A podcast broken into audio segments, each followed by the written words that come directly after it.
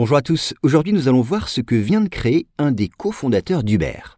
Alors la pandémie de Covid-19, vous le savez, a plongé le secteur aérien dans une crise profonde. Et eh bien c'est dans ce contexte que des entrepreneurs imaginatifs essaient de trouver des créneaux porteurs. Et c'est le cas du fondateur de la compagnie aérienne Aero.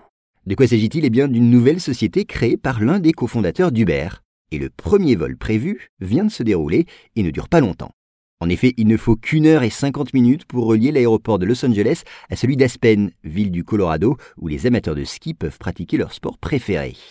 Mais quelle est donc la particularité de cette nouvelle compagnie aérienne que son fondateur a basée à Aero? Ce qui est certain, c'est que ce n'est pas une compagnie low cost de plus, bien au contraire.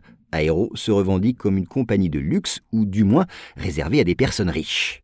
Car oui, il faut l'être pour payer le billet d'avion près de trois fois plus cher que ce que propose pour les mêmes conditions de vol une compagnie aérienne bien connue. Alors si certains passagers sont prêts à dépenser autant d'argent, ce n'est donc pas pour se déplacer plus vite, mais pour voyager autrement.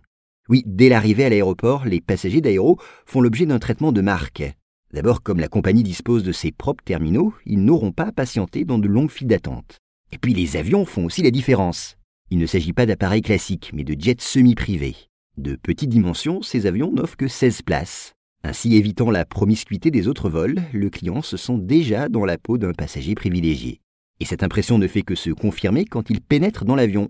Tout a été fait en effet pour en rendre l'intérieur raffiné. Le cuir italien des vastes sièges, chaleureux et confortable, a été travaillé à la main, par exemple.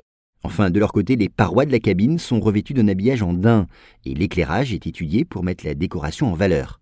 Autant de raisons qui font que cette compagnie devrait bientôt proposer d'autres vols.